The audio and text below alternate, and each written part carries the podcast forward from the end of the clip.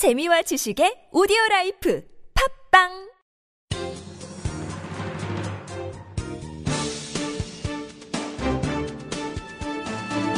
일간 사설 5월 13일 수요일 경향신문 사설. 최경환 문형표 장관 세대 갈등 부추기는 의도 뭔가? 최경환 경제부총리 겸 기획재정부 장관과 문영표 보건복지부 장관이 기성세대와 청년세대 간 갈등을 부추기는 발언을 잇따라 내놨다. 최 부총리는 그제 기자간담회에서 다른 나라에서는 정년 연장할 때 청년층이 반발해서 혼란을 많이 겪었는데 우리 청년들은 목소리를 별로 안 낸다 라고 말했다. 내년에 정년이 60세로 연장되면서 내후년까지 3년 동안 청년 고용 대란이 일어날 수 있다고도 했다. 앞서 며칠 전에는 문 장관이 국민연금 소득 대체율 인상과 관련해 세대 간 도적질이라고 말해 파문을 일으켰다. 두 장관의 발언은 사실과도 다르고 기성세대에 대한 청년층의 적개심을 부추길 수 있다는 점에서 부적절하고 무책임하다. 사회 통합의 의무가 있는 두 장관이 갈등을 조장하는 의도를 묻고 싶다. 시행 중인 정년 연장법 반대 운동이라도 벌이자는 것인가? 아니면 노인 세대를 청년들의 공적으로 삼자는 말인가?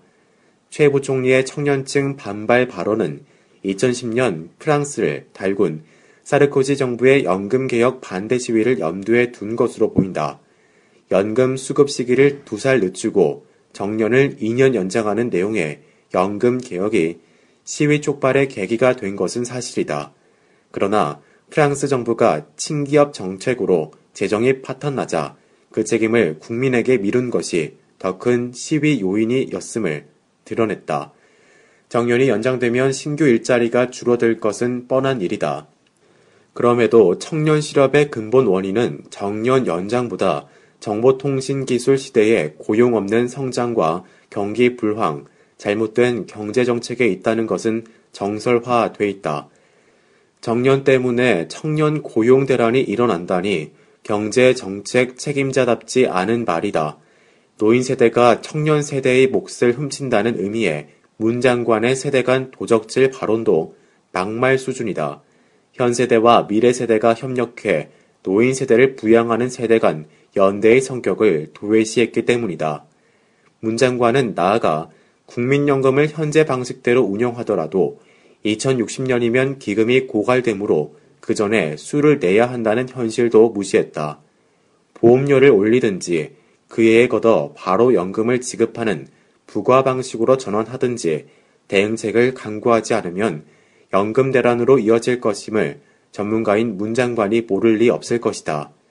정년 연장이나 국민연금으로 세대 간 갈등이 표면화되지도 않은 마당에 두 장관이 세대 간 갈등을 거론한 것은 다른 꿍꿍이를 의심하지 않을 수 없다. 청년 실험의 책임을 회피하고 여야의 공적연금 강화 합의를 무력화하려는 의도 아닌가. 그러나 그런 꼼수로는 문제를 해결할 수 없다. 두 장관은 국민을 선동하고 분열시키는 발언을 사과하고 자숙하기 바란다.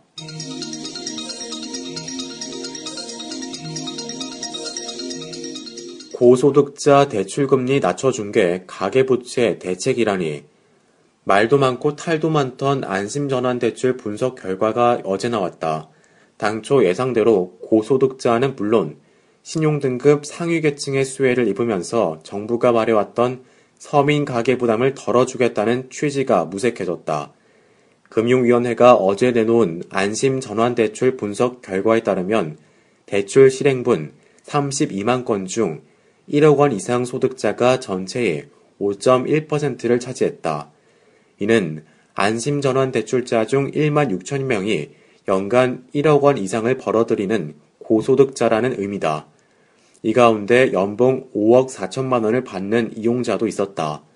수혜자 중 신용등급 1등급 이상인 사람이 절반에 가깝고 2에서 3등급도 38.4%나 됐다. 6억 원 이상 주택을 보유한 사람도 상당수로 집계됐다. 반면 통상 저신용자로 분류된 6등급 이하는 고작 2.8%에 그쳤다. 이 정도면 가계부채 대책이라기보다 가진 자들을 위한 지원책이라고 해도 할 말이 없다. 안심전환 대출을 변동금리로 이자만 내고 있던 만기 일시상환 대출을 고정금리, 원리금, 균등 상환으로 바꿔주는 상품이다. 금리가 통상보다 1%포인트 정도 낮고 중도 상환 수수료마저 없앤 파격적 조건인데다 소득 제한도 두지 않아 애초부터 형평성 논란을 낳았던 터다. 금융위는 전체 대출자 평균 소득이 4천만 원이라는 점을 들어 특정 계층을 지원하는 대책은 아니라며 안심전환 대출로 고정금리에 분할 상환 대출이 전체의 30%로 개선되면서 가계부채의 위험도가 낮아졌다고 여기는 분위기다. 하지만 변동금리 만기 일시 상환 대출자가 여전히 대다수인 70%에 달하는 데다 가계부채의 뇌관이 저소득층이고 정작 이들을 위한 대책이 없다는 점을 감안하면 아전 인수식 해석에 불과하다. 기실 정부의 낙관론은 부동산 경기와 저금리 중 하나만 무너지면 연쇄적으로 붕괴될 만큼 취약하다. 1100조 원에 육박한 가계부채가 우리 경제의 뇌관이라는 것은 새삼스럽지 않다. 저소득층 대출자의 상당수가 1, 2금융권의 채무를 지고 있는 다중 채무자다. 생활비 마련 목적의 대출이 상당수로 대출 총액의 절대 액수는 크지 않더라도 훗날 금리가 올라가면 가장 먼저 타격을 받게 되고 이는 금융시장 전체로 확대되면서 경제 회복에도 악영향을 끼칠 게 뻔하다. 저소득층 가계부채 문제를 방치할 경우 한국 경제가 더 큰 수렁에 빠질 수 있다는 것은 이미 상식이다. 더 늦기 전에 저소득층의 소득 개선 노력과 정책 금융 강화, 채무구조 개선 등의 방안이 나와야 한다.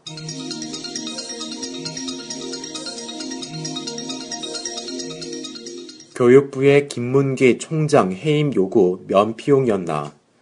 상지대 학교 법인인 상지학원이 김문기 총장에 대해 정직 1개월의 손방망이 징계를 결정했다고 한다.